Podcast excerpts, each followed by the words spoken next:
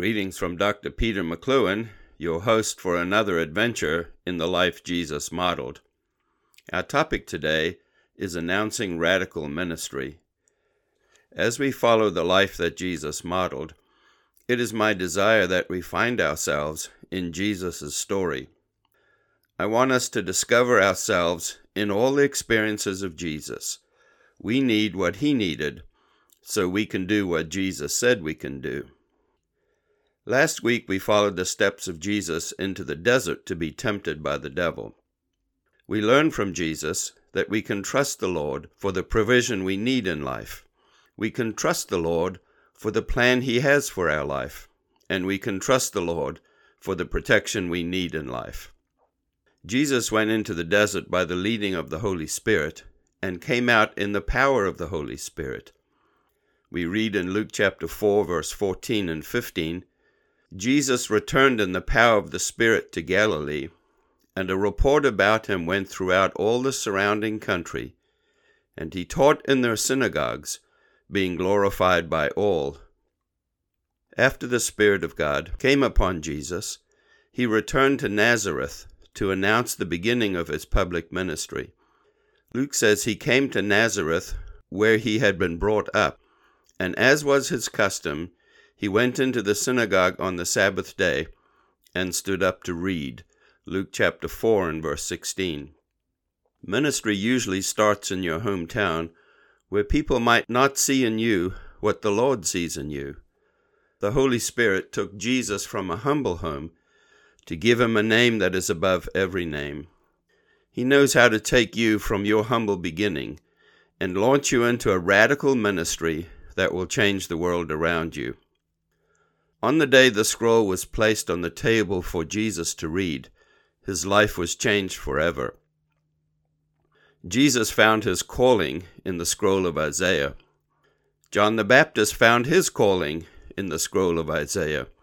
I found my calling in the scroll of Isaiah, and you too can find yours in Isaiah. Jesus unrolled the scroll and found the place where it is written, Luke chapter 4 and verse 17, The Spirit of the Lord is upon me. He has anointed me to proclaim good news to the poor. He has sent me to proclaim liberty to the captives, recovering of sight to the blind, to set at liberty those who are oppressed and to proclaim the year of the Lord's favor. The anointing you carry will bring good news to downtrodden people. It will set people free from captivity, both physically and spiritually. Eyes will see, ears will open, and the lame will walk. People will learn to walk with the favor of God on their lives. After reading from Isaiah, Jesus rolled up the scroll and gave it back to the attendant and sat down. And the eyes of all in the synagogue were fixed on him. And he began to say to them, Today this scripture has been fulfilled in your ears. What a stunning, radical announcement. Luke says in chapter 4 and verse 22 So all bore witness to him and marveled at the gracious words which proceeded out of his mouth. This word witness is an important word. It carries the idea that what was just said resonated within the hearts of those who heard it. For the first time in 400 years, an authentic prophetic voice echoed through the synagogue in Nazareth. People were hungry for God and wanted what Jesus brought to them on that day. It was a high moment in Nazareth until someone asked a question. Is this not Joseph's son? Luke chapter 4 and verse 22. As soon as we receive a word from the Lord, the enemy always raises a question to attack that word. That question robbed the people of Nazareth from experiencing the power of God in their lives through the hands of Jesus.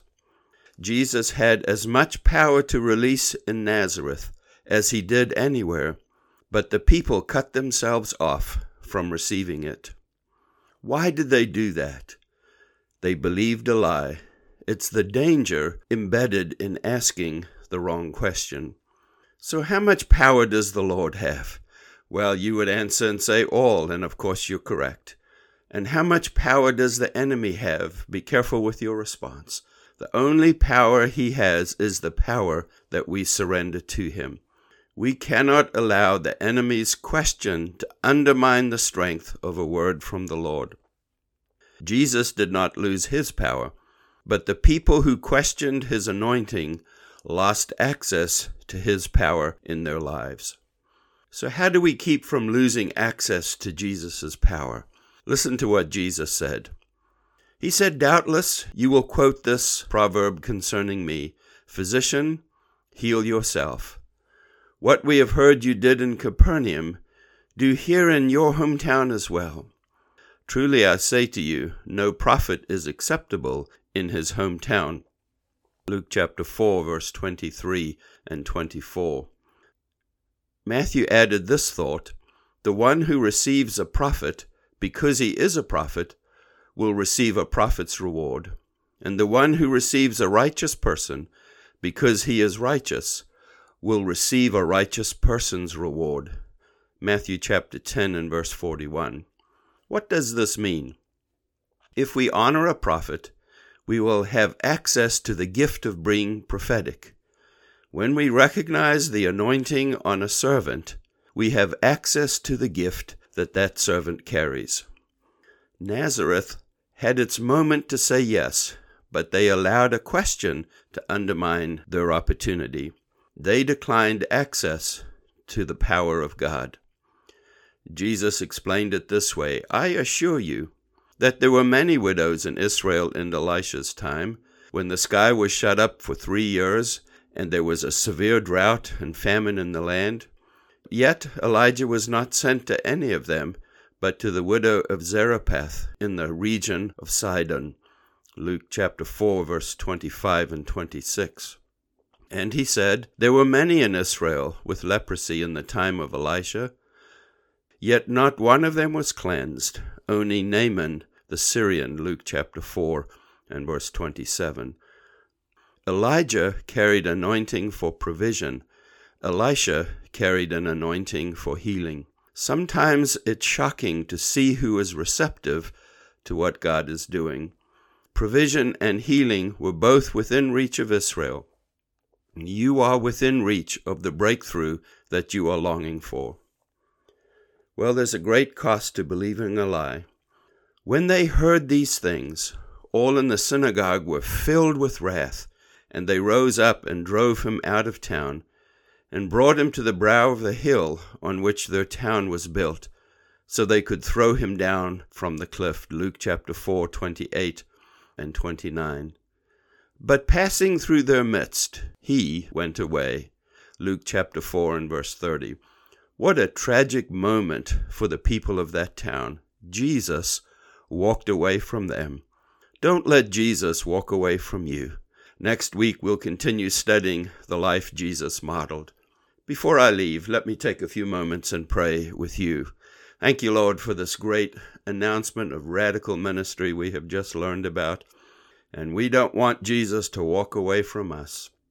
You've never received Jesus as your Savior and the message that you have heard is burning within your heart, it's resonating that Jesus has power to heal and power to save and power to overcome the challenges of life, I invite you to ask Jesus to come into your life, to forgive you for your sin, to receive what he did for you on the cross and become his child. I release upon you anointing. I release upon you provision. I release upon you the ability to flow and all the gifts of the Holy Spirit to flow in power, to flow in authority. Now, to walk in these anointings in ministry, you'll need to walk with people who carry healing and carry provision. What you respect, you will carry. John found his calling in Isaiah. Jesus found his calling. I found my calling in Isaiah.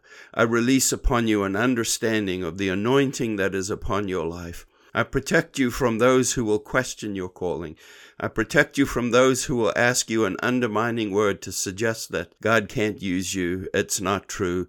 If God has called you, that word will be challenged, but you can overcome that challenge and walk in all that God has called you to walk in. God bless you and strengthen you as you go forward in ministry from this time we've had together today. May His power rest upon you. Next week, we'll continue studying the life Jesus modeled.